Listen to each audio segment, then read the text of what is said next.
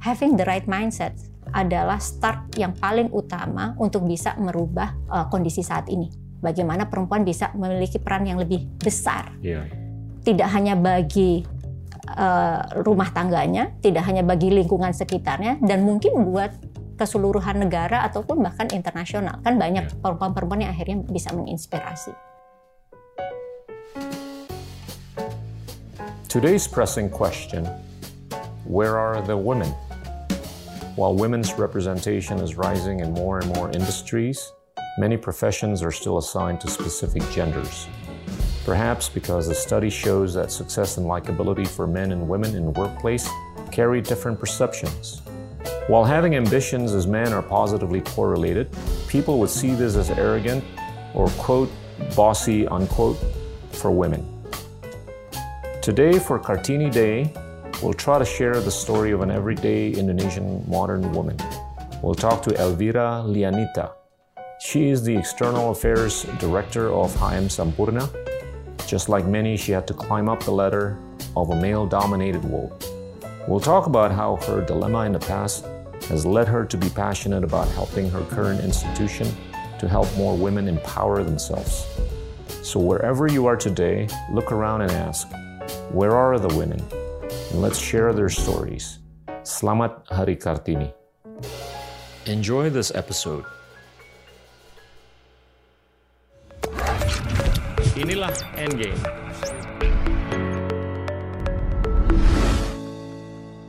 Teman-teman, hari ini kita kedatangan Elvira Lianita, uh, Director of External Affairs di PT HM Sampurna. Elvira, terima kasih atas kedatangannya di Endgame. Terima kasih Pak Gita. Undangannya sangat berarti buat kita semua. Amin, amin. Kita mau ngobrol banyak hari ini, khususnya mengenai uh, the empowerment of women. Uh, dan ini cukup bergaung lah di mancanegara Betul. mengenai gimana peran perempuan itu lebih bisa ditingkatkan, lebih bisa diberdayakan, uh, bukan hanya di bermacam-macam profesi, tapi juga khususnya di position of leadership. Betul. Nah, tapi sebelum itu saya mau dengar cerita Anda dulu. Kecilnya di mana, terus bisa sampai ke posisi sekarang tuh. Tell us. Alright, ya. saya lahir di Surabaya, okay. Pak Gita. Um, saya lahir dan besar di Surabaya. Uh, sekolah juga di Surabaya, jadi SD, SMP, SMA, kuliah pun di Surabaya, okay. gitu ya. Uh, uh, um, uh, dibesarkan oleh a single mother So my father passed away when I was like uh, satu umur satu tahun Pak Gita waktu oh. itu. Oh. It was tough gitu ya. Um, uh, saya berenam bersaudara, saya anak terakhir uh, dan ya ya kemudian saya berkarir, memulai karir saya di Surabaya. Started in hospitality industry okay. awalnya, sampai kemudian saya pindah ke Jakarta. Uh, sempat bergabung dengan Grand Hyatt Jakarta sebagai public relations at that time sampai hmm. kemudian saya bekerja di Sampurna di Philip Morris lebih tepatnya. Okay. Philip Morris Indonesia in 2001. Okay. So uh, kemudian uh, melanjutkan ke Sampurna karena waktu itu Sampurna di take over oleh Philip Morris Indonesia di tahun 2005. Okay. Dan here I am today berkarir di uh, Philip Morris Indonesia Sampurna udah kurang lebih uh, mendekati 21 tahun Pak Gita. Okay. Okay. Di di hospitality itu kental sekali kan dengan peran wanita. Betul, betul. Uh, bahkan bisa dibilang mayoritas dari workforce-nya itu adalah perempuan, perempuan ya. kan. Betul. Iya. Nah, cerita deh. Ini uh, kalau di perusahaan Anda ya. itu peran wanita kayak gimana? Terus uh, porsi atau persentase dari populasi pekerja itu berapa dan aspirasi ke depannya itu gimana? Baik, jadi kalau di Sampurna sendiri hari ini sebenarnya saya eh, mengambil dari Philip Morris Internasional, ya. kemudian uh, tentu saja culture-nya juga mulai di blend in dengan Sampurna ketika Sampurna diambil alih di 2005. Uh, dari awal saya bekerja di Philip Morris di 2001, satu hal yang saya notice adalah tidak adanya perbedaan antara laki-laki dan perempuan. Oke. Okay. We dalam, are treated dalam konteks? the same. Dalam okay. artian bahwa we have the same opportunity okay. dalam semua kesempatan. Jadi tidak dipandang bahwa oh kalau perempuan nanti maaf ya Pak hamil abis itu cuti hamil lama abis itu pekerjaan akan uh, tidak terpegang dan lain sebagainya. Itu tidak ada sama sekali. Yep. Jadi kita semua compete dalam level yang sama. Okay. Gitu. Nah, uh, ketika saya pindah ke Philip uh, ke Sampurna di tahun 2007 dengan bigger organization, workforce-nya sangat besar yep. gitu ya. Uh, kita mencapai puluhan ribu kalau di Philip Morris Indonesia sangat kecil we are applying the same culture basically yeah. Pak gitu ya uh, bahwa uh, memberikan opportunity yang sama kepada laki-laki dan perempuan. Namun saya harus akui bahwa kemudian diput sebuah uh, upaya-upaya dengan kesadaran penuh supaya wanita memiliki kesempatan yang sama baru dilakukan dalam enam uh, tahun terakhir. Okay. 2014 saya mulai ingat. Jadi benar-benar ditata sedemikian rupa bahwa ketika kita ada uh, intake position dari luar, make sure bahwa uh, kandidat-kandidatnya memiliki uh, kuantitas yang sama. Misalnya kita mencari dua posisi, maka ada kandidat lima laki-laki, lima perempuan, oh, wow. sebisa sebisa mungkin. Yep. Itu yang dilakukan adalah conscious effort memastikan bahwa kita memiliki kesempatan yang sama dengan hmm. laki-laki. Hmm. Nah di dalam pun sama Pak, culture-nya pun dikembangkan oleh ya. uh, oleh Sampurna, oleh Philip Morris Indo uh, Philip Morris International juga. Jadi bagaimana menciptakan uh, suasana kerja yang uh, friendly terhadap ya. wanita, tetapi bukan berarti melupakan meritokrasi. Okay. Meritokrasi tetap bottom line, Bagus. but kita secara conscious melihat apa sih kendala perempuan untuk masuk ke dalam jenjang-jenjang yang lebih tinggi gitu ya. Apa kendala mereka? Membagi waktu dengan family. How we can be flexible in doing that gitu ya. Asalkan deliverables-nya tetap sama, quality-nya tetap bagus. Dan itulah yang diciptakan. Saya ambil contoh uh, paling kecil aja. Misalnya as simple as punya ruang laktasi. laktasi. Okay ya di perusahaan. Hmm. Kemudian pada saat kita festive season misalnya Pak kayak mau lebaran dan lain yeah. sebagainya, kita siapkan ruang untuk tempat pengasuhan anak. Hmm. Jadi bukan saya mengecilkan arti eh, laki-laki uh, ya Pak, tetapi memang secara nature perempuan itu kan kalau sama anak tuh pengen di take care. Begitu hmm. yang uh, membantu di rumah itu tidak yeah. ada, hmm. kan kepikiran nanti gimana bisa kerja betul, dengan enak. Nah, hmm. itu kemudian diciptakan. Uh, dalam dunia pekerjaan yang kental sekali dengan dunia laki-laki, misalnya sales di lapangan. Uh, persentase perempuannya kecil sekali, Pak. Karena ya staff itu staff di di lapangan yeah. gitu ya. Nah, itu yang kita juga adjust uh, cara bekerjanya dan lain sebagainya sehingga wanita pun bisa bisa ikut berpartisipasi di bidang yang notabene dulunya katanya didominasi laki-laki. Okay. Gitu. Gimana untuk mengukur bahwasanya equality of outcome ya.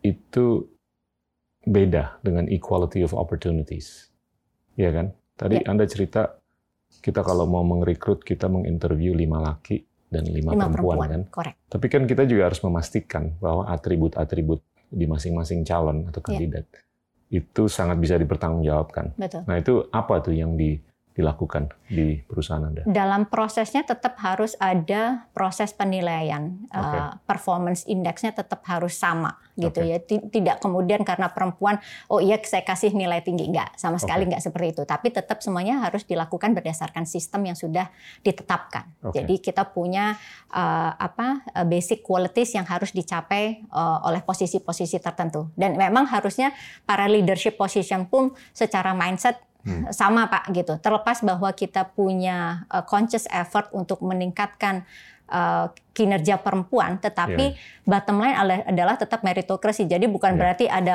uh, kemudian yang uh, apa namanya perempuannya lebih rendah sedikit, lakinya okay. yang agak di atas, kemudian yang menang tetap perempuan. Just yeah. because we are going to uh, fulfilling the kuotanya perempuan. Nah, yeah. itu yang dilakukan ada KPI yang harus dicapai oleh masing-masing gitu. Ya. Dan itu sangat kental sekali dilakukan di perusahaan kita. Oke.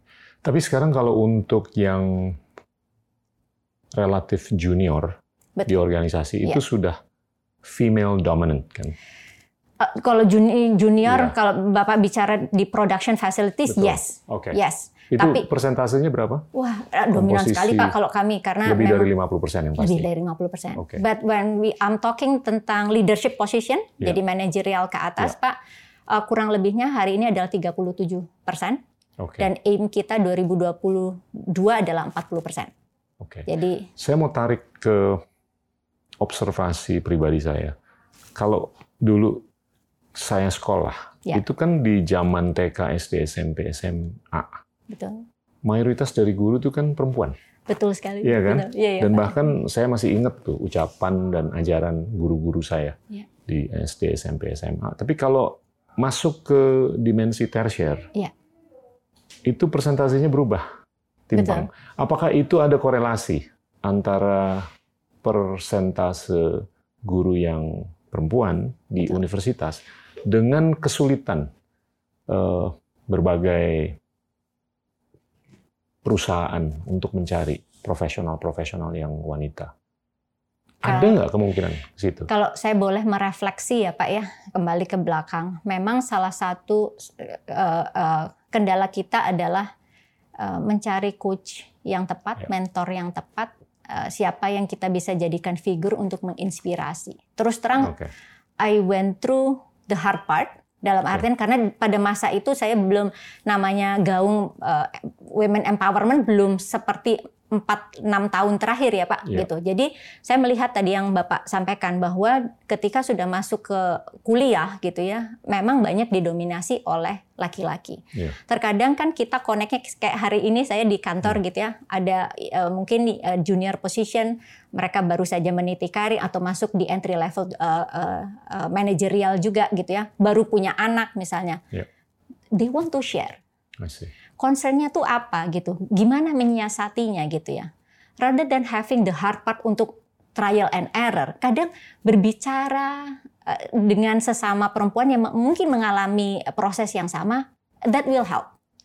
That will inspire inspire them gitu ya. Yep. Meskipun nggak harus nanti caranya sama, but they will think bahwa it is possible. Yep. It is gitu. Yep. Bahwa bahwa I can manage my personal life mengintegrasikan dengan my professional life. Yep. That is possible. Oke. Gitu.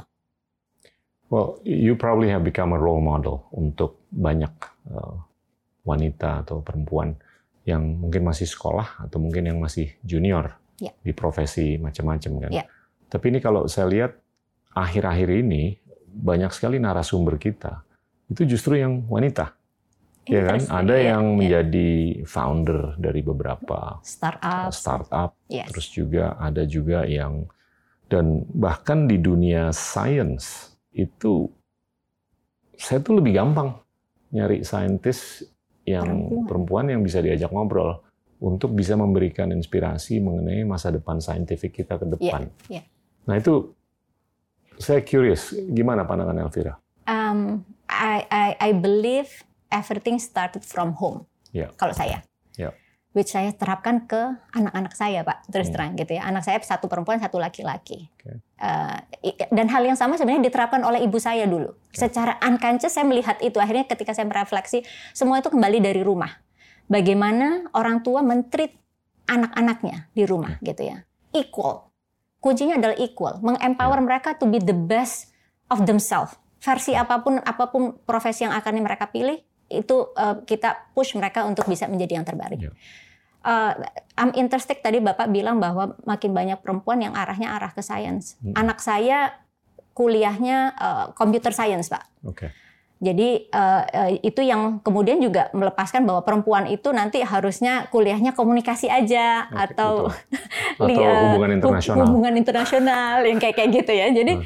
sama sekali nggak seperti itu gitu. Jadi semuanya kembali ke rumah, uh, making the right mindset bahwa you can be whatever you want, to be the best version of yourself. Nah itu Iya. yang itu yang apa harus kita terapkan di rumah. Nah uh, lebih jauh dari sana seperti saya, saya ada di organisasi yang cukup besar, Pak Gita. Iya. So uh, I try to play my role.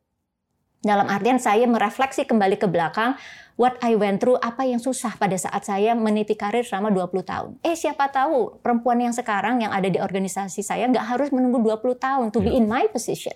Ya. Gitu. Nah, itulah yang yang kemudian mengencourage saya, bukan encourage saya sebenarnya karena juga dibuat oleh organisasi gitu ya. Organisasi secara conscious membuat sebuah sistem di mana hal itu bisa dilakukan dan tercapai. Ya. Membuat sebuah platform-platform diskusi bagaimana perempuan di dalam organisasi yang sudah ada di leadership position maupun juga yang masih ada di middle bisa Ya. menginspire para juniornya. Ya. Gitu. So, kembali lagi saya bilang adalah itu bisa dilakukan dimulai dari rumah. We have the right mindset bahwa equal loh perempuan sama laki-laki itu nggak ada nggak ada perbedaannya. Kemudian kita bawa ke bigger uh, populasi, apakah itu dalam organisasi atau dalam komunitas. Nah, ya. itu memang harus ditularkan, Pak. Ya. Dan uh, di perusahaan kami, kami juga melakukan hal itu ke komunitas lebih besar lagi. Ya. Bagaimana mengembangkan UMKM, uh, payung besarnya UMKM, ya. but we also pay attention UMKM yang dijalankan oleh para perempuan. Betul. Gitu. Betul. Mereka itu bisa punya role ya. di dalam perekonomian keluarga. Ya. Nah, itu yang kita lakukan, Pak Gita. Itu saya ingat tuh contoh di Bangladesh yang diterapkan oleh Muhammad Yunus. Ya. Dia kan memberdayakan ibu-ibu. Ya. Dan justru dengan pemberdayaan ibu-ibu di seluruh desa dan di tempat-tempat pelosok-pelosok begitu, itu collectability-nya lebih tinggi. Tinggi, ya. Iya kan? Ya. Dan ya mungkin itu sangat bisa menjadi contoh baik yeah. untuk kita semua. Tapi saya mau coba dorong sedikit nih ya. Yeah. Dalam karir Anda selama puluhan tahun ini, nggak mungkin nggak ada tantangan kan? Ya kan? As a woman. Betul. Di mana Anda tuh kan mungkin dijejelin atau didominasi lah oleh laki-laki di kiri yeah. dan kanan, ya. atas yeah. dan bawah. Yeah. Nah itu talk about it. Gimana episode-episode itu justru membuahkan titik terang untuk bisa lebih beraspirasi, yeah. menjadi lebih sukses. Uh, in the early career of uh, myself, Pak Gita, terus terang memang selalu ada dilema gitu ya. Yeah. Apalagi waktu anak-anak juga masih kecil gitu ya. Uh, nggak jarang saya mempertanyakan Pak waktu saat ya. itu gitu ya. Ketika saya ada di kantor, saya mempertanyakan am I a good mother? Ketika saya ada di rumah, am I a good professional? Ya. Gitu. Jadi itu perasaan itu tuh sangat nggak enak sekali Pak gitu ya. Karena ya. we are questioning ourselves gitu ya. ya. Apakah karena kita bekerja ada rasa bersalah gitu. Tapi pada saat yang bersama ketika kita bersama anak-anak kita mikirin pekerjaan. Hmm. Memang pada akhirnya kembali lagi yang saya bilang, kembali lagi kepada mindset. Uh, ya. Bagaimana kita menentukan purpose kita dalam hidup mau apa, fokusnya mau ke mana, dan whatever we choose akhirnya at the end of the day we have to work on it gitu. Uh, buat saya dalam perjalanan, yes, I went through tough times gitu hmm. ya, uh, uh, dengan segala macam saya harus mengintegrasikan antara profesional dan personal gitu. Hmm. But I'm privilege actually Pak bekerja di Sampurna to be honest with you. Yeah. Mungkin nggak semua perempuan memiliki situasi yang sama dengan saya yeah. gitu. Karena peran perempuan direcognize, kemudian kesulitan yang dihadapi perempuan itu juga di-acknowledge yeah. sehingga kita merasa terempower. Kita merasa di value oleh yeah. organization sehingga uh, uh, dalam banyak hal saya merasa saya bisa berkontribusi lebih. Kalau tadi Pak Gita mengatakan prosesnya bagaimana gitu ya. Nah itu akhirnya uh, pada saat zaman saya mentoring, coaching itu belum terlalu populer at that ya. time. Yeah. Tapi saya menekankan pada diri saya adalah you have to learn, Elvira, yeah. gitu ya. Yeah. Saya melihat sosok-sosok yang menjadi figur yang saya rasa quality-quality-nya harus saya terapkan dalam perjalanan karir saya. Dan itu yang saya lakukan. Kalau hari ini orang proaktif, kesempatannya dibuka, at that time I did it uh, proactively untuk melakukan hal yeah. itu sendiri gitu. Jadi saya rasa kualitas itu harus dimiliki oleh mau laki-laki apalagi perempuan hari ini. Tuh. Bahwa kesempatan yang sama itu ada, but you have to earn it. You yeah. have to put your effort. At the end of the day tidak ada yang mengalahkan kerja keras, yeah. tidak ada yang mengalahkan uh, dedikasi, yeah. tidak ada yang mengalahkan determinasi atau uh, kemauan keras ya Pak. Jadi three combination. Saya mau coba push dikit. Ya. Apakah dalam episode-episode yang anggaplah, waduh ini kayaknya nih berat banget nih, ya, ya kan? Did you feel that you had to work much harder dibanding koleha laki-laki? Kalau harder sih sulit kan ngukurnya, tapi kalau yeah. much harder untuk bisa mencapai sesuatu penghargaan, yeah. Ya kan? apakah Anda tuh harus bekerja jauh lebih keras dibanding teman-teman sebaya di kantor? Nah, jadi kalau mungkin in my case uh, tidak seperti kebanyakan Pak, karena okay. dari awal pun karena saya ya. dididik yeah. di rumah saya tidak berbeda dengan laki-laki. Oke. Okay. Saya tidak pernah mengkompar saya dengan laki-laki. Okay. Comparison saya adalah orang-orang bagus mau laki-laki mau orang perempuan, mau Okay. perempuan. Komparasi saya Irrespective itu of the gender ya. irrespective of Oke. the gender gitu. Oke. Yang saya paham adalah yaitu tadi yang saya bilang bahwa quality dari dari seorang individu yaitu harus ditentukan dari kerja keras, dari dari apa namanya uh, determination dia, dari fokusnya dia terhadap uh, apa namanya apa yang dia kerjakan Iya. gitu. Tapi saya tidak pernah specifically membandingkan diri saya, oh saya harus lebih dari laki-laki. Tidak. Oke. Saya melihat siapa yang menjadi uh, Oke. uh, parameter saya, mau laki-laki mau perempuan, doesn't matter. Itulah saya harus bisa apply Bagus. menjadi the best version of myself dan bisa menjadikan itu inspirasi saya untuk menjadi lebih baik. Arahnya begitu sih Pak Gita kalau saya gitu ya. Iya, Makanya iya, iya. karena kembali lagi tadi kalau saya boleh refleksi karena dari rumah pun saya tidak pernah dibedakan. Oke. Ibu saya tidak pernah mengatakan your job is at home taking care of the kids, Hmm. Doing some cooking, nggak pernah Pak saya Iya, digitukan sama sekali oleh keluarga saya Oke. Makes gitu. sense. Jadi jadi apa pun yang saya lakukan saya ngerasa sama. Saya sama dengan ngerasa sama dengan la- saudara laki-laki saya gitu. Memiliki kesempatan yang sama. Sekarang depending on the individu ketika kita diberikan kesempatan yang sama, yang satunya mau santai-santai aja, monggo itu pilihan Iya, iya. hidup menurut saya Iya, gitu. Tapi yang satunya mau bekerja keras dan ngoyo, istilahnya Iya. kalau orang Jawa tuh Pak gitu. Iya, Ya nanti tergantung hasil akhirnya gitu. Iya. Selama ini kan adalah mitos atau paradigma atau pemikiran bahwasanya kalau ada seorang perempuan Ya. yang mau berkarir, Ya. itu lebih gampang diklasifikasikan sebagai arogan, iya kan? Iya, Atau super ambisius, betul. ya kan? Tapi Iya. kalau laki-laki itu yang mau sukses berkarir itu Iya. normal-normal aja. How do you break that down? Karena saya pengen Anda tuh bisa menjadi contoh baik untuk wanita-wanita yang bukan hanya di perusahaan Anda aja, tapi di seluruh Indonesia. Bahwasanya, eh ini ada loh caranya. Iya. Selama kita sangat target focused, Yes. ya kan, irrespective of the gender, Iya. dan selama kita benar-benar bisa mengedepankan meritokrasi, Iya. nggak ada nih halangan semestinya kan. Iya. Dan dan itu nggak semestinya harus dianggap sebagai perilaku yang arogan. Betul. Itu nggak semestinya dianggap sebagai perilaku yang abnormal. Iya. Nah itu, I think it's gonna be cool kalau itu bisa, Ter- ya kan? tercapai ya, Apalagi populasi kita nih kan makin lama makin female dominant. Betul. Iya kan? Iya. dan dan ya itu bakal indah lah kalau wanita atau perempuan tuh lebih bisa diberdayakan di posisi kepemimpinan. Betul. Ini yang akan saya tarik ke depan nanti Iya. dalam konteks korporasi dulu, tapi Iya. nanti beyond. Iya. Gimana pandangan Anda? Nah, kalau menurut saya eh, hal ini bisa eh, kembali lagi ya Pak, merubah cara pandang majority of the people, gitu ya. Eh, tapi yang terpenting buat saya adalah individu-individu perempuannya dulu, gitu.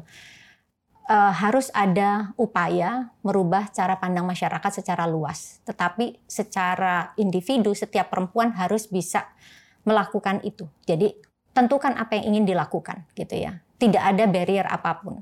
Dan saya tidak pernah mengatakan Pak bahwa perempuan itu harus berkarir, nggak ada sebenarnya dalam dalam hidup saya. Kalau pilihannya memang uh, menjadi ibu rumah tangga, buat saya itu sama baiknya ketika dia uh, kemudian memilih untuk berkarir, gitu ya. Choose whatever makes you happy. Kalau menurut saya, akhirnya begitu. Jadi kalau untuk merubah paradigma itu satu masyarakat memang harus merubah bahwa perempuan itu punya equal opportunity sama dengan laki-laki, mau laki-laki atau perempuan, dan perempuannya sendiri harus merasakan itu. Ya. Kalau dia tidak memiliki mindset itu, akan susah. Ke mana pun dia akan merasa, oh saya dibedakan sama laki-laki, makanya saya nggak bisa nyampe posisi itu. Do not blame the world. Oke. Gitu. Cobalah introspeksi. Perubahan apa yang kita bisa bawa ke dalam sana gitu. Makanya saya bilang adalah the right mindset Hmm. adalah start yang paling benar untuk seseorang membentuk dirinya untuk future-nya. Ya. Gitu. Dan mindset itu kan sebenarnya bisa berubah sesuai proses ya Pak kita Ya, ya. nantinya gitu. Betul. Ketika kita menemui sebuah challenge, kita men- menemui sebuah situasi itu bisa aja berubah, berevolusi gitu ya. Nah, tapi ya itu tadi, having the right mindset adalah start yang paling utama untuk bisa merubah uh, kondisi saat ini. Bagaimana perempuan bisa memiliki peran yang lebih besar Iya. tidak hanya bagi uh, rumah tangganya, tidak hanya bagi lingkungan sekitarnya, dan mungkin buat keseluruhan negara ataupun bahkan internasional. Kan banyak Ya. perempuan-perempuan yang akhirnya bisa menginspirasi. Kayak gitu. Betul. What What do you do at work untuk bisa bikin koleha-koleha laki-laki itu tenang? Tidak takut dengan Iya, nggak nggak insecure gitu loh. Uh, sorry ya, saya Iya. saya mau coba dorong dikit. ya Uh, be fair, be fair, oke. Iya. Uh, holding Dan, on dan the itu bukan integrity ya, semata Pak. hanya di lateral aja, tapi kan Iya, ke bawah juga kan. Betul Pak, betul. Hmm. Ya itulah kembali lagi karena dari awal saya tidak pernah melihat laki-laki itu adalah uh, different uh, uh, creature yang harus diistimewakan atau Ya. menjadi ketakutan saya atau menjadi threat saya. Saya tidak pernah melakukan Ya. itu. Jadi selama ini yang saya lakukan adalah treat them the same, Oke. gitu. As simple as uh, uh, apa yang saya lakukan kepada kolega perempuan sama saya kolega perempuan saya sama dengan saya lakukan kepada kolega Ya. uh, laki-laki saya ataupun uh, para tim member saya itu sama. Ya. Jadi tidak ada perbedaan. At the end of the day yang akan mengerucutkan mereka adalah memang hasil kerja yang dilakukan Oke. Gitu. Arahnya sih ke sana sih Pak. Jadi eh, apa namanya memang ada paradigma kalau katanya kalau perempuan sukses dalam karir maka dia artinya ya itu arogan yang Bapak tadi bilang kan ya arogan. Kata halusnya tuh arogan. Ah. Banyak sebutan di belakangnya sebenarnya Iya, Pak iya. as we know it gitu ya. Iya, iya. But ya itu tadi eh, eh, Nggak, karena itu harus di di di, Di- dipecah. di dispel Iya betul. mitos ah, itu. mitos seperti itu. Iya Betul. kan? Iya. Karena ya laki-laki juga tendensinya pasti berpikirnya kayak begitu tuh. Waduh kalau bos gue cewek gimana nih? Iya. Jangan-jangan dia bakal apa gitu. Iya. Nah, target untuk mencapai 40% komposisi perempuan sebagai senior Iya, Position holder. Iya, iya. itu di tahun 2022. Correct Pak. 2022. Achievable, realistically? Iya, Oke. achievable. Dan itu uh, dilakukan secara sungguh-sungguh di perusahaan Oke. kami, Pak. Ya, Nah, itulah saya merasa uh, cukup beruntung uh, berada di uh, Sampurna, bekerja di uh, Philip Morris International dalam uh, afiliasinya, gitu ya, Pak. Karena value-value itu sangat ditekankan dan dan effort itu sungguh-sungguh dilakukan. It's not itu a lip lebih service. lateral pro hire dari luar apa dari internal pool? Dua-duanya, Pak. Oke, lebih berat yang mana? Uh, Internal kalau- atau oh internal definitely bagus. definitely internal tapi Bagus. ya itu tadi perusahaan kita juga tahu dalam artian ketika kita membutuhkan sebuah professional position dan dari dalam memang tidak ada Ya. ya like it or not as a organization we have to acknowledge dan akhirnya uh, hire dari eksternal ya Pak gitu ya. Ya, tapi tentu saja upaya yang dilakukan di internal masif Pak saya Ya, harus bilang. Uh, pasti. jadi jadi ada platform-platform di mana kita bisa saling sharing kemudian diciptakan culture untuk memberikan coaching and mentoring gitu ya. Uh, meskipun yang laki-laki pun mendapat- mendapatkan kesempatan yang sama tetapi uh, apa namanya uh, channel untuk para perempuan ini juga diberikan perhatian gitu Ya. arahnya ke sana. Dan itu itu berjalan Pak sangat sangat baik bagus? Dan saya rasa coachingnya itu juga harus multidimensional dalam arti bukan hanya untuk kepentingan profesi saja. korek Pak Iya kan? iya. Budaya sosial dan lain-lain. Yes, Gimana iya. cara mengbalance rumah tangga dan kantor dan Betul. segalanya. Betul. Dan dan em, satu hal yang saya harus juga share Pak dalam proses saya memberikan mentoring atau coaching atau sekedar sharing misalnya eh, eh, tidak diketekankan eh, toughness-nya aja gitu Iya, Pak, ya kan? betul. Eh, Kita punya sisi-sisi memang eh, apa namanya yang yang sensitif kadang-kadang gitu ya. Ya memang tergantung nanti individunya mau sejauh apa mereka akan sharing. Iya. But but I do share those kind of things gitu ya. Ya kayak tadi saya cerita ke Bapak terus terang dulu pada saat saya meniti karir berada di middle position misalnya gitu ya, I'm questioning myself, am I a good mother, am I a good uh, employee for example. Do I do enough gitu ya. Nah, itu meng-questioning myself. Nah, hal itulah yang yang saya ingin juga share kepada teman-teman yang lain gitu ya, baik dari organisasi yang sama maupun kepada uh, orang lain gitu bahwa um, uh, you need to solve that, you need to convince yourself at the end of the day supaya whatever you do you you focus gitu. Yeah. You find the happiness spot in you. Yeah. Di mana porsinya gitu. You decide, you do it, you take action. Yeah. Arahnya ke sana sih Pak sebenarnya. Yeah. Itu Let me ask you. Ini kan kita udah lihat banyak sekali wanita dalam posisi puncak di Iya. organisasi. Iya. Berapa? What's your end game? my end game adalah melihat lebih banyak perempuan di leadership position. Kalau Mhm. hari ini saya adalah uh, salah seorang uh, board of director di Sampurna. Yeah. Uh, there are two women today di board of director. Oke. I hope there will be more. At least it's going to be 50% Pak. Oke. Total 6 ya. Total 6 hari. Ya, total Oke. 6. Ya. Sudah ada dua dari 6. Yes. Ya. Nggak mayoritas dari 6. Uh, belum, tapi kita punya Nggak, yang maksudnya end game-nya nggak mau ke situ. Iya, more than More than 3. more than three, yes. Uh, uh, mungkin Why lebih not? dari 50%, correct. Uh, nah, hari ini sebenarnya uh, di management position kita punya memang ada BOD, kemudian kita punya management position. Uh, I think it's more than 50% already. Yeah. Yeah. Yeah. Which is good. And your personal end game. My personal end game uh, untuk melihat uh, uh, For lingkungan your own saya. career. Oh, for my own career, my end game. Uh, my end game, of course, uh, um, taking a bigger role, To Pak. be as good as can be, right? to be as good as can be. Take bigger role. Hari ini saya di Indonesia. Uh, there is always opportunity untuk bisa berkiprah di global, Internasional. ya. Oke. Itu. I'm sure there's Dan dan terus terang kalau saya end game-nya adalah how am I going to inspire uh, the population in the organization, Iya. khususnya per- perempuan bagus. untuk bisa lebih bisa moving up the ladder ke atas dalam hal karir. Saya mau tanya, ini apa yang kita agak-agak geser dikit, tapi saya rasa ini ada relevansinya.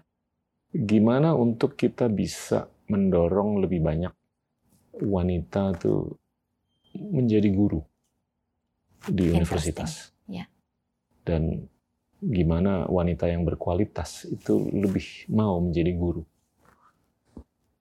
Kalau wanita yang berkualitas bekerja di korporasi sih, Iya. saya rasa I think it's ongoing ya, Ya, dan ini tinggal gimana penyempurnaannya. Betul. Tapi kalau menurut saya yang sistemik itu gimana supaya Pendidik ini wanita itu iya. bisa menjadi pendidik Iya. di dunia tersier khususnya. betul Karena itu kalau saya lihat persentasenya cuma 40-an persen sekarang. betul. Nggak ada alasan untuk nggak bisa meningkat. Dan dan saya nggak tahu gimana. Saya kalau nginget guru-guru saya yang bermutu dari TK sampai SMA itu lebih banyak yang perempuan. Betul. Iya kan? Dan itu lekat banget di benak saya gitu loh. Omongan mereka, ajaran mereka dan segalanya. I think it would be kind of cool kalau lebih banyak guru wanita. Interesting Pak Gita Iya. menyampaikan itu. Menurut saya akhirnya adalah memang harus di-identify masalahnya di mana. Hmm. Kenapa kok di eh, eh, apa dunia pendidikan tersier eh, jumlah pendidik perempuan berkurang. Nah, Iya. dari sana seperti sebenarnya apa yang dilakukan oleh Sampurna. Problemnya di mana sih gitu? Kita identify. Nah, sama halnya kalau menurut saya Pak ya, eh, saya lihat memang mereka akan bisa menjadi berperan yang sangat cukup signifikan untuk me- me- menelorkan pemimpin-pemimpin baru di, di Indonesia perempuan gitu ya. Nah, tapi yaitu tadi apa yang menjadi kendala. Nah, itu yang harus dilakukan oleh uh, dunia pendidikan, di-identify problemnya apa ya, Pak, gitu. Kemudian uh, coba diadres. Karena kalau tidak ada conscious effort untuk membenarkan untuk membenahi hal tersebut, Ya. maka kita itu hanya akan go with the flow. Ya udah gini aja gitu. Mungkin akan tetap meningkat, tapi apakah progres peningkatannya akan seperti yang kita harapkan? Iya. Apakah akan terakselerasi progres Iya. peningkatannya? Nah, itu yang perlu uh, di, di apa namanya dilakukan penelitian, dilakukan action, uh, kemudian dilakukan sebuah conscious effort supaya uh, target akhirnya akan seperti apa bisa tercapai. Saya rasa itu Pak gitu. Tapi it is interesting Bapak meraise bahwa guru STK, SD, SMP, SMA itu dominan adalah perempuan, Sangat tetapi dominan. Tapi di di- tersier enggak. iya itu. Kenapa tuh gapnya? Mungkin ada kaitannya dengan mereka mau siap-siap mau jadi ibu rumah tangga Betul. atau apa? Saya, I mean, adalah caranya untuk mengkreat keseimbangan kan antara ya. profesi dengan urusan Ya. di rumah tangga. Nah, ini kalau saya perhatiin COVID ini Ya. sangat menguji kan, Betul. menguji wanita di berbagai profesi. Saya bisa ngebayang kalau wanita tuh selama COVID ini rasa tanggung jawab untuk keluarganya tuh Besar. Lebih tinggi kan, Iya. apalagi urusan anak dan segalanya. Iya. Itu pasti dilakukan at the expense of commitment atau dedikasi untuk Iya. berprofesi di Iya. kantor. Dan itu nggak salah kalau menurut saya. Tapi tell tell us your experience dalam 13 bulan terakhir ini dalam konteks COVID. It's tough. Ya. Yeah. It's tough. Apalagi uh, buat kolega eh, kolega-kolega saya yang punya anak mungkin masih kecil-kecil ya Pak. Yeah. They yeah. need attention gitu ya. Uh, I'm lucky enough to have uh, kids saya yang satu udah kerja gitu yang paling besar yang uh, yang kecil tiga uh, SMA. Itu aja buat saya berat. Okay. Apalagi can you imagine mereka yang anak-anaknya masih SD, hmm. TK yang butuh yeah. attention gitu ya. Nah, nah we are going to through a tough times. Not only menghadapi pandemi itu sendiri, tapi harus juggle antara how you take care of your family, pendidikan karena dari rumah buat hmm. mereka, jadi yeah. itu gak gampang gitu ya. Yeah. Terus yang kedua mereka punya tanggung jawab karir juga tanggung jawab di kantor gitu ya Pak. Nah uh, kembali lagi kalau menurut saya adalah bagaimana mengcreate komunikasi yang jelas antara uh, uh, tim members tadi dengan siapa pun yang menjadi supervisornya. Yeah. Kendala apa yang dihadapi and try to work things out gitu. Yang sering terjadi dari kita adalah uh, perempuan merasa gengsi untuk memberitahu kita mengalami kesulitan. Hmm. Karena udah udah takut duluan nanti kalau saya bilang saya ada kesulitan juggling dipikir saya tidak bisa profesional gitu ya. Padahal it's not like that. Kembali lagi yang harus diciptakan oleh manajemen perusahaan adalah meng-acknowledge there is a problem yeah.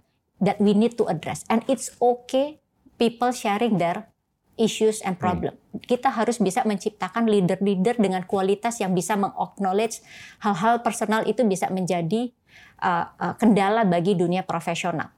Ya. dan try to seek the the solution kan Pak ya, ya gitu. Nah, itu yang saya rasa memang harus dilakukan. It's tough Pak, to be honest with yeah, you. Yeah. Nah, kembali lagi kalau seperti saya, pengalaman di kantor adalah I ask them. I ask gitu ya. As simple I ask. Kemudian ketika mereka memiliki kesulitan di share gitu ya. Uh, I acknowledge and we try to seek the solution. Mau apa nih gitu. Misalnya apakah kita akan menghindari meeting pagi hari misalnya. Hmm apakah itu menjadi uh, problem solver? Misalnya anak-anak kan harus mulai sekolah itu kalau di sekolah-sekolah udah antara jam 8 jam 7 pagi ya Pak. So yeah. after that it's okay. Misalnya kita apa pun yeah. meeting yang kita punya it must be 9 onwards misalnya. Hal-hal yeah. simple seperti itu gitu. Hmm. Uh, mengencourage the team untuk bisa saling sharing gitu ya, membuka open uh, open uh, communication. Uh, kalau kayak saya selalu bilang ke mereka, kayak misalnya saya bilang jam 7 malam tolong saya jangan diganggu karena itu jam makan malam saya sama anak-anak misalnya. Yeah. Gitu that's the time where we sit at the same yeah. table and Betul. talk gitu ya. Tapi setelah itu uh, apakah saya kemudian akan bekerja lagi setelah jam 9 untuk menyelesaikan apa yang memang masih pending? As long as I have the, the right mindset dalam artian this is part of my responsibility, I have to do it. Yeah. Saya tidak pernah merasa terpaksa, Pak. Yeah. Saya tidak pernah merasa, aduh, dunia profesional sudah memakan waktu personal saya. Enggak. Itu yang tadi saya sampaikan di awal Pak Gita adalah work life integration. Ya. Itu adalah sesuatu yang achievable. Ya. Ya. Itu as long as we put effort ya Pak. Ya. Ya. Dan yang kedua adalah buat saya adalah what will be your purpose, what will be your focus gitu. Dan you work on it. Work from home nolong nggak kemarin untuk menciptakan keseimbangan? Uh, kalau saya berbicara dari personal di, life, iya. I like it. Iya kan? Yes. Saya nggak ngebayang tuh karena kalau anak harus sekolah secara online, yeah. terus kita masih kerja di kantor. kantor. Yes. Wah. I mean, you never know. Iya yeah, kan? Betul. Kalau tiba-tiba wifi-nya mati, mati terus, terus tiba-tiba anaknya apa. ketiduran, Pak. Iya. Ya, yeah, I don't want to go there. Tapi ya banyak lah yang bisa diimajinasikan betul, kan. Betul. Dan itu dan dan itu di kantor kemarin dibudayakan kan Betul. untuk work from home kan. Yes. Jadinya sebenarnya ya sebenarnya sebelum ada pandemi pun kita sudah uh, Sampurna sudah mengimplementasikan flexible hours. Okay. Jadi mengaknowledge kendala-kendala apa yang di, uh, dihadapi oleh uh, para individu, kemudian mereka bisa discuss gitu. There is opportunity for them untuk mengatur flexible hours. Of course semuanya harus juga uh, koordinasi dengan uh, para supervisornya yeah. ya Pak gitu ya terus uh, sesuai dengan uh, apa lingkup dari uh, pekerjaan itu sendiri tapi it is possible Nah, working from home yang seperti kemarin, kalau saya secara personal, saya selalu bilang ke tim saya, I, I, I say it loudly, I like it, yeah. gitu. kalau pada satu saat saya di require untuk ke rumah atau ke kantor, I'm fine gitu. Yeah. Tapi saya juga punya waktu untuk berbagi dengan anak-anak saya gitu. Hmm. I spend time with them gitu. Punya waktu yang lebih gitu.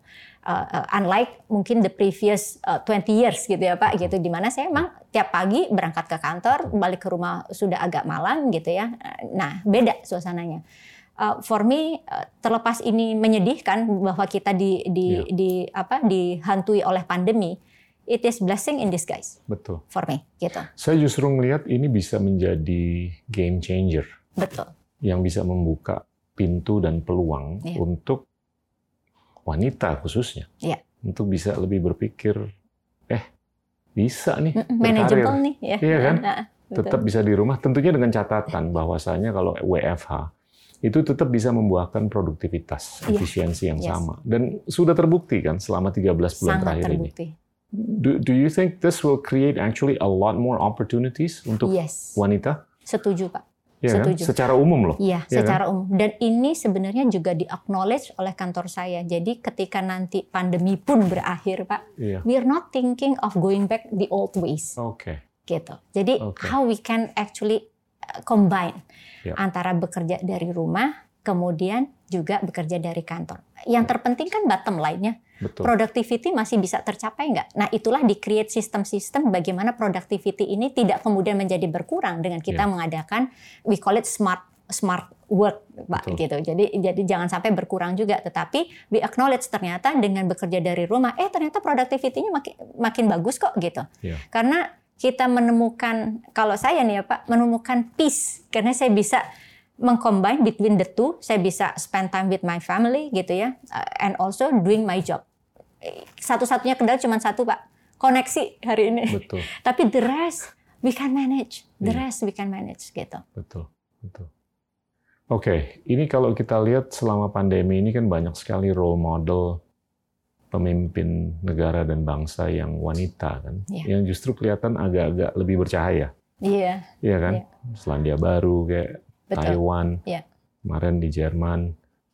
What are your views about those female leaders? Menurut saya akan yeah. semakin banyak female leaders moving forward, okay. gitu ya, uh, karena karena uh, for the past years kita sudah satu memberikan upaya khusus supaya perempuan bisa uh, lebih berkembang dengan menciptakan situasinya. Karena secara kualitas Pak perempuan equally good with laki-laki, yeah. gitu ya, iya. equally yeah. good. Uh, kita memiliki kekuatan dan kelemahan masing-masing, which I believe akan saling melengkapi antara perempuan dan laki-laki. Tetapi opportunity itu memang kadang-kadang uh, uh, harus diciptakan, dan itulah yang saya rasa harus uh, dilakukan oleh semua negara. Yeah memberikan opportunity yang sama, memberikan effort yang yang lebih pada perempuan untuk bisa lebih berperan dalam uh, kancah politik, Betul. kancah pemerintahan gitu ya. As small as dari organisasi maupun dari lingkungan sekitar gitu ya. Hmm. Semua itu harus dilakukan secara uh, terstruktur melalui sistem gitu karena kalau mau dibiarkan gitu saja ya akselerasinya akan sangat lambat. But I think karena kita semua semakin paham bahwa perempuan bisa membawa kualitas berbeda yang ya. kemudian akan secara uh, comprehensively membentuk sebuah negara menjadi lebih baik. Uh, I think dalam beberapa waktu ke depan uh, akan terjadi banyak leader perempuan, termasuk di Indonesia, Pak. Harapan iya, saya. Amin. Amin. Semoga akan ada presiden perempuan kedua di Indonesia. Gitu. Oh, tiga dan keempat dan kelima. Yes. Oke, okay, yes. saya mau tanya nih. Kalau kita lihat di pemerintahan kan, di daerah udah mulai kelihatan oh, banyak. banyak kan, ya. pemimpin daerah, daerah ya. kepala daerah yang wanita kan. Ya.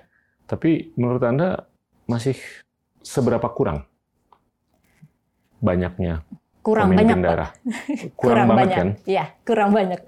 nah itu apa yang bisa dilakukan untuk menciptakan women power lebih uh, banyak lagi di daerah. Kembali lagi pendidikan ya Pak, nomor okay. satu ya. Pendidikan okay. is the only thing. Uh, uh, seperti kita tahu sebenarnya pendidik pertama di rumah itu kan selalu dibilang orang tua dan khususnya kan yeah. perempuan like it or not. Karena yeah. zaman dulu kan perempuan yang ada di rumah kemudian laki-laki uh, pergi bekerja gitu ya. Jadi tenaga pendidik itulah yang harus dikembangkan menurut saya. Yeah.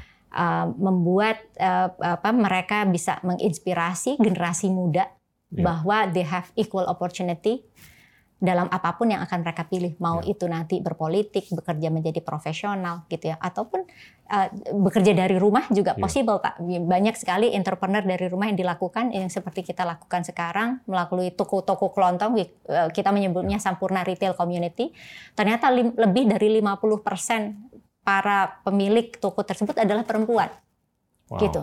Jadi mereka generate money yeah. untuk keluarganya, Pak, yeah. gitu. Dari rumah gitu. Dan For me it's amazing. Iya. For me it's amazing Pak gitu. They are helping uh, uh, ekonomi keluarganya dengan cara berperan dan saya tahu para toko kelontong ini mereka sambil juga mendidik anak di rumah kan toko ada di rumah mereka juga sambil ngasuh anak dan lain sebagainya so kembali lagi pendidikan is the key yeah.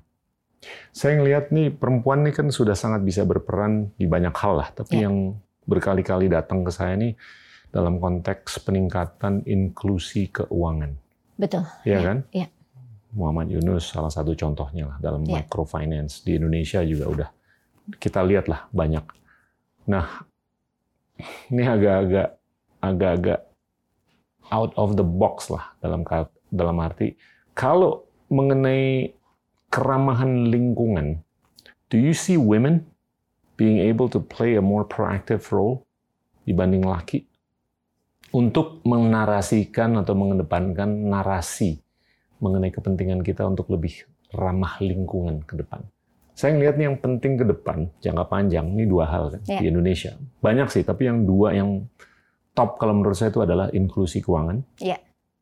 Yang mana saya lihat peran wanita tuh udah lumayan. Iya. Iya kan? Dan yang kedua nih perubahan iklim. Betul. Keramahan lingkungan. Yes. Apa sih menurut Anda? Yang kayaknya bisa dilakukan oleh, oleh perempuan. perempuan. Supaya karena kalau saya ngomong sama generasi muda, itu nggak banyak yang ngeh mengenai perubahan iklim, ya kan? Ya, Bahwa ya, betul, ya. kehidupan kita tuh sangat finite, ya. karena kita nggak terlalu hati-hati. Ya. Nah. Jadi saya rasa perempuan itu uh, secara nature memiliki uh, apa namanya keinginan untuk mendidik kali ya Pak. Betul. Mungkin kita karena mulai di rumah. Kan? Mulai dari rumah sebenarnya. Terus Pak. di sekolah. Betul. Terus ya syukur-syukur di kantor. Tapi kalau mereka lebih bisa berperan dalam mendidik tentang sesama. ramah lingkungan, betul. Nah, how how do you think they can play that role? Uh, besar role-nya yang bisa dilakukan. Uh. Uh, kembali lagi, semuanya harus terstruktur dalam uh, sebuah uh, mekanisme uh, edukasi yang komprehensif. Ya.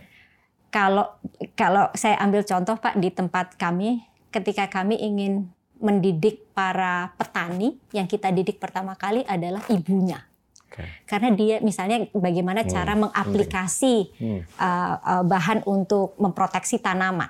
Yep. Yang kita didik adalah ibunya, karena ibunya itu nanti yang akan mengingatkan bapaknya ketika berangkat ke uh, uh, uh, pertaniannya, ke yep. daerah lahannya, kemudian dia akan mengingatkan. Nah, saya itu yang saya bilang bahwa ibu-ibu ini, perempuan ini memiliki naluri alami untuk menjadi pendidik apa pun yang dia hadapi, yeah. gitu. Nah, kalau tadi bapak membawa konteksnya kepada ramah lingkungan, yeah. artinya adalah yang pertama kali harus diedukasi adalah para perempuan ini, pak, hmm. gitu. Dia kemudian akan menjadi uh, ambassador of change, yeah. yang dia akan bawa lingkungan kecilnya dulu, kemudian kalau dia punya ingin menginspirasi kepada komunitas yang lebih besar, itu yang akan dia lakukan. So perempuan can have a very significant role oh, ya. karena tadi saya saya sebutkan kita punya naluri uh, alami untuk yeah. memberikan edukasi and sharing yeah. gitu. Karena itu dimulai dari naluri ibu mungkin ya, kodrat sebagai yeah. ibu yang ingin mengedukasi anak dan lain sebagainya. Sama. Jadi menurut yeah. saya kalau mereka dilebarkan uh, uh, ininya apa namanya areanya, maka dia bisa mengedukasi komunitas, mengedukasi yeah. populasi yang lebih luas gitu. Mendidik dan menjadi polisi juga. Iya, ya kan? mengawasi. Di rumah. Sama kan Pak, ngawasin anak supaya ngerjain PR. Iya. Kebanyakan ibu. Iya. Gitu.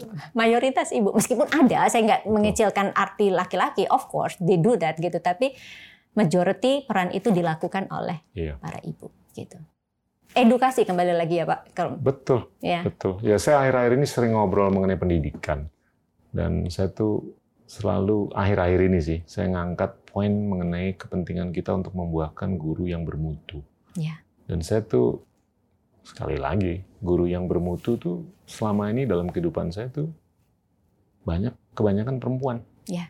Gitu loh. Dan itu lekat banget gitu loh. Nah, ini kalau menurut saya kalau kita ya Anda kan berkiprah dengan banyak sekali tuh stakeholders, lapisannya kan banyak. Ya. Itu saya rasa bisa diperankan. Gimana untuk apa yang kita lakukan itu harus bermanfaat untuk kepentingan pendidikan, ya. kepentingan inklusi keuangan, kepentingan keramahan lingkungan, kepentingan hal-hal yang menurut saya mulia untuk jangka panjang. Ya. That I think you can play a big role. Yes. As as a person dan as an organization. Betul. Dan oke, okay, kalau di Indonesia ini kan kita sudah pernah ada one women president, ya kan? Ini saya mau tarik ke tahun 2045 nih banyak sekali yang kita bisa lakukan dan banyak sekali yang kita bisa berdayakan dalam konteks women empowerment ya. untuk mencapai prestasi yang luar biasa di tahun 2045. How many more women presidents will we see di Indonesia? I Masih hope, ada 24 tahun lagi. Ya. Itu empat siklus politik lah. Pak, honestly, I wish there will be some acceleration in the process. Saya nggak lihat 2045, tapi 2024. Okay. Paling tidak ada kandidat perempuan ikut Amin. di dalam uh, kandidasi untuk presiden uh, Amin. ele election. Okay. Itu. Saya harap itu di 2024 karena buat saya it's going to be the turning point juga gitu ya. Satu, kita sudah berbicara masalah uh, gender equality sudah beberapa tahun. Sebenarnya nggak aneh uh, Ibu Megawati adalah presiden pertama kita yang perempuan gitu ya. I hope di 2024 ini akan ada kandidat perempuan yang akan muncul. Minimum kandidat. Ya, minimum Syukur, kandidat syukur dulu. jadi. Yes, syukur Ya kan? jadi gitu. Gitu. Realistis nggak untuk kita bisa melihat dua tiga presiden wanita lagi sebelum tahun 2045? Realistis, Realistis. realistis, Oke. realistis. On what basis? Bahwa perempuan memiliki kualitas Oke. yang equal Oke. dan eh, apa namanya dan itu bisa terus dikembangkan. Eh, yang terpenting adalah memang yang tadi saya bilang mindset populasi secara keseluruhan memang harus berubah. Ya. Itulah perlunya adanya edukasi yang terstruktur, Ya. sistematis gitu ya supaya orang bisa melihat bahwa mau laki mau perempuan selama mereka bisa memberikan kualitas terbaik Ya. apa pun gendernya bukan menjadi sebuah masalah. Ya. Gitu. Nah, ini saya sering kali ngobrol mengenai aspirasi kita ke tahun 2045. Ya. Bukan hanya menjadi ekonomi yang besar, tapi juga ekonomi yang kaya. Ya. Kaya dalam banyak hal. Dengan budaya, keberadaan geopolitik, Betul. sosial, Ya. dan macam-macam lah. Salah satu manifestasinya atau beberapa manifestasinya adalah kemenangan kita dengan penghargaan-penghargaan, apakah itu di Oscar, di Nobel, Hmm, di iya. Grammy, dan Iya. lain-lain. Itu contoh-contoh kecil saja. Nah, Anda coba deh, secara makro tuh gimana sih? Perempuan, wanita di Indonesia tuh lebih bisa berperan untuk bisa mengembangkan narasi Indonesia yang akan bisa jauh lebih kaya daripada sekarang menuju tahun 2045. Tadi kita udah ngobrol mengenai inklusi keuangan. Ya. Saya nggak nggak heran lah kalau kita nanti dalam waktu lima tahun ke depan tuh bisa meningkatkan inklusi keuangan ke Ya. jauh lebih besar daripada sekarang yang ada di 50-an persen. Mengenai perubahan iklim, saya juga ngelihat kayaknya perannya wanita ini besar sekali. Saya kalau ngomong dengan ahli-ahli di bidang itu juga banyak kan perempuan juga. Ya. Gitu loh. Mereka yang lebih care, mereka menguasai substansinya, dan mereka ingin sekali gitu loh menarasikan Bisa, ya. itu. Ya. Tapi kalau secara budaya, gimana tuh? Supaya kita keren. Terus secara saintifik, kita keren. Memastikan uh, figur-figur itu mau sharing. Hmm. Kalau saya rasa yang ada saat ini mungkin memang masih belum banyak dan belum majority, Pak. Ya. Uh, untuk menjadi uh, apa namanya uh, uh, inspirasi bagi generasi yang akan datang. Uh, saya ambil contoh misalnya I like the way uh, Minister of Finance yep. does her job gitu ya. Jadi tidak hanya pekerjaan keuangan saja yang beliau pikirkan, tapi bagaimana menginspirasi uh, banyak perempuan, sekali wanita, wanita perempuan. Hmm. Betul. Itu itu saya rasa perlu dilakukan oleh oleh para, para leader gitu ya, menginspirasi lebih banyak lagi gitu. Uh, kita harus dorong hal-hal seperti itu dengan kita mengaknowledge uh, secara publik apa yang uh, para leader ini lakukan harapannya akan menginspire lebih banyak leader lagi untuk melakukan hal yang sama. So they are not doing it for themselves atau hanya spesifik pada organisasinya tetapi kepada komunitas di luar yeah. yang lebih luas. Kita perlu dong menteri-menteri yang perempuan lebih banyak. Sangat perlu pak. Yeah, kan? sangat perlu. Sangat Oke, perlu. tadi udah urusan ekonomi. Tapi kalau urusan budaya atau kebudayaan? Atau urusan lingkungan udah iya wanita. lingkungan sudah betul ya, budaya kan? masih belum ya pak iya. ya, ya masih belum nah itu yang meskipun tidak harus menjadi seorang menteri, menteri untuk menginspire tapi tokoh-tokoh Iya. di bidang budaya itulah yang memang harus keluar bersuara dan saya rasa memang sudah ada loh pak sebenarnya ya kan eh, figur-figur itu namun memang mungkin uh, channelnya perlu diperluas supaya bisa lebih banyak menjangkau uh, para perempuan lainnya gitu. Ya, ya. Oke. Okay. Uh, eh, apa lagi sih yang penting untuk Indonesia ke depan sampai tahun 2045 dalam konteks the empowerment of women? Kita udah ngobrol cukup banyak nih ya. mengenai equal opportunities, equal macam-macam lah equal yeah, pay yeah, dan yeah, segalanya. Yeah. Semua dari segala oh. macam elemennya itu ya Pak. Yeah.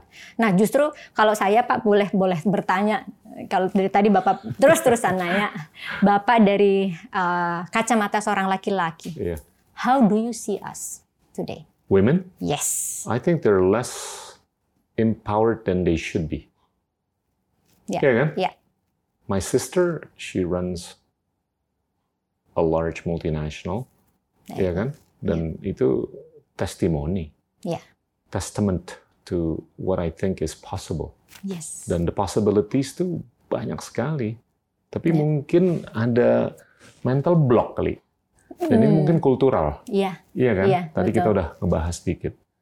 Dan mungkin yang lebih dalam lagi, ini hal-hal yang akhir-akhir ini saya coba kupas, yaitu kalau kita mau menjadi negara dan bangsa yang keren, kita harus benar-benar tekad ya. melakukan demokratisasi talenta. Iya kan? Dan talenta tuh disregards race, disregards gender, gender. Yeah. disregards ethnicity, yes. disregards whatever religious beliefs yeah. and whatever. Dan kalau kita benar-benar tekad mau mengedepankan demokratisasi talenta, itu kita bisa membuahkan institutional building. Iya. Iya kan? Dan itu saya nggak ngelihat harus dilakukan oleh laki atau perempuan. Betul. Selama dia qualified. Betul. Ya kan, irrespective of whatever Betul. attributes. Iya. Kita bisa melakukan demokratisasi talenta secara sempurna atau secara optimal dan kita bisa membuahkan institutional building. Iya. Jadi kita nggak perlu terlalu berideologi. Kalau kita fokus ke institutional building, nggak perusahaan, nggak ya. negara, nggak apa pun bisa keren tuh. Ya, ya kan? Tinggal oke okay. yang masuk di institusi itu yang ngurusin kebudayaan, ngurusin sosial, ngurusin politik, ngurusin keamanan, ngurusin ekonomi dan lain-lain. Kita tahu itu adalah tempat yang sudah dipupuk Betul. dan diharness dengan baik. Yes. Iya kan? Betul. Ya, I hope Pak dalam masa ke depan there will be many organizations juga effort yang dilakukan oleh pemerintah di mana mengaknowledge yang tadi Bapak sampaikan, hmm. inclusion and diversity. Iya. Tidak hanya mengaknowledge tapi melakukan sebuah action nyata bahwa inclusion and diversity adalah sesuatu yang harus terjadi. Iya. Gitu yeah. harus diupayakan terjadi. Harapan saya makin banyak organisasi seperti itu, pemerintahan juga melakukan seperti itu, gitu, maupun kita sebagai masyarakat luas gitu. Iya. Ini harus diaplikasikan di semua level, Betul. di semua level supaya Betul. membuat sebuah perubahan yang akhirnya positif gitu. Iya. Betul. Dan keikaan kita dalam Iya. kebinekaan Bineka, kita yes, itu benar-benar harus solid, betul Pak. ya kan? Dan itu harus irrespective of Setuju. differences in Yes. appearance, Yeah. differences in beliefs, differences of whatever. Dan kalau kita benar-benar, saya sih percaya ya, kalau kita lebih bisa melihat peningkatan peran wanita untuk mendidik anak-anak Yeah. muda kita, Yeah.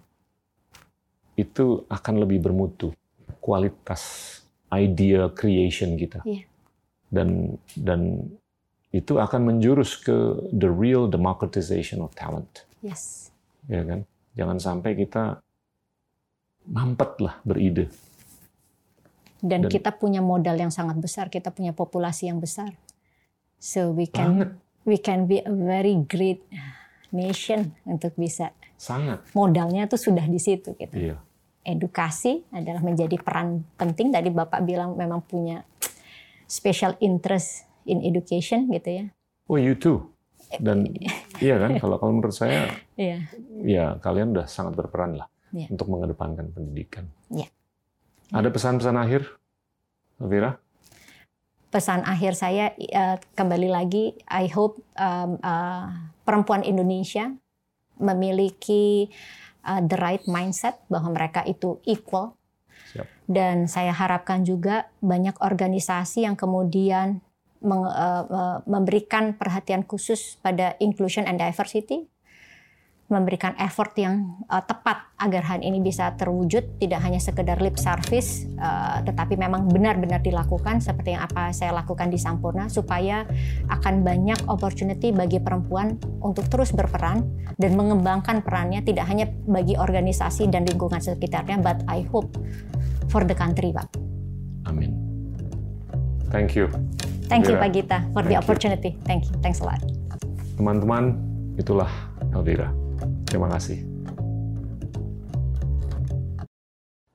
Endgame is a podcast by the School of Government and Public Policy Indonesia, the first Indonesian policy school to offer a full-time master's program in English, and is a production of the Cinema, Indonesia's award-winning entertainment and technology company.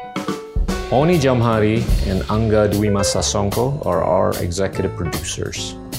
Ahmad Zaki Habibi and Jimmy Kuntoro are our supervising producers. Hana Humaira and Farah Abida are producers. Bobby Zarkasi is our director. Aditya Dema Pratama is our director of photography. Video editing by Felicia Wiradian. Alvin Pradana Susanto is our sound engineer. Ratri Pratiwi and Fiera Rahmawati are research assistants. Aulia Septiadi and Ferdizal Oktama are our graphic designers. Transcriptions and translations by Isfi Afiani. The song you're hearing is by Niall Giuliarso, Ferdinand Chandra, and Philippus Cahyadi, mixed and produced by Gibran Wiryawan. The production of this episode adheres closely to the local authorities' health and safety protocols.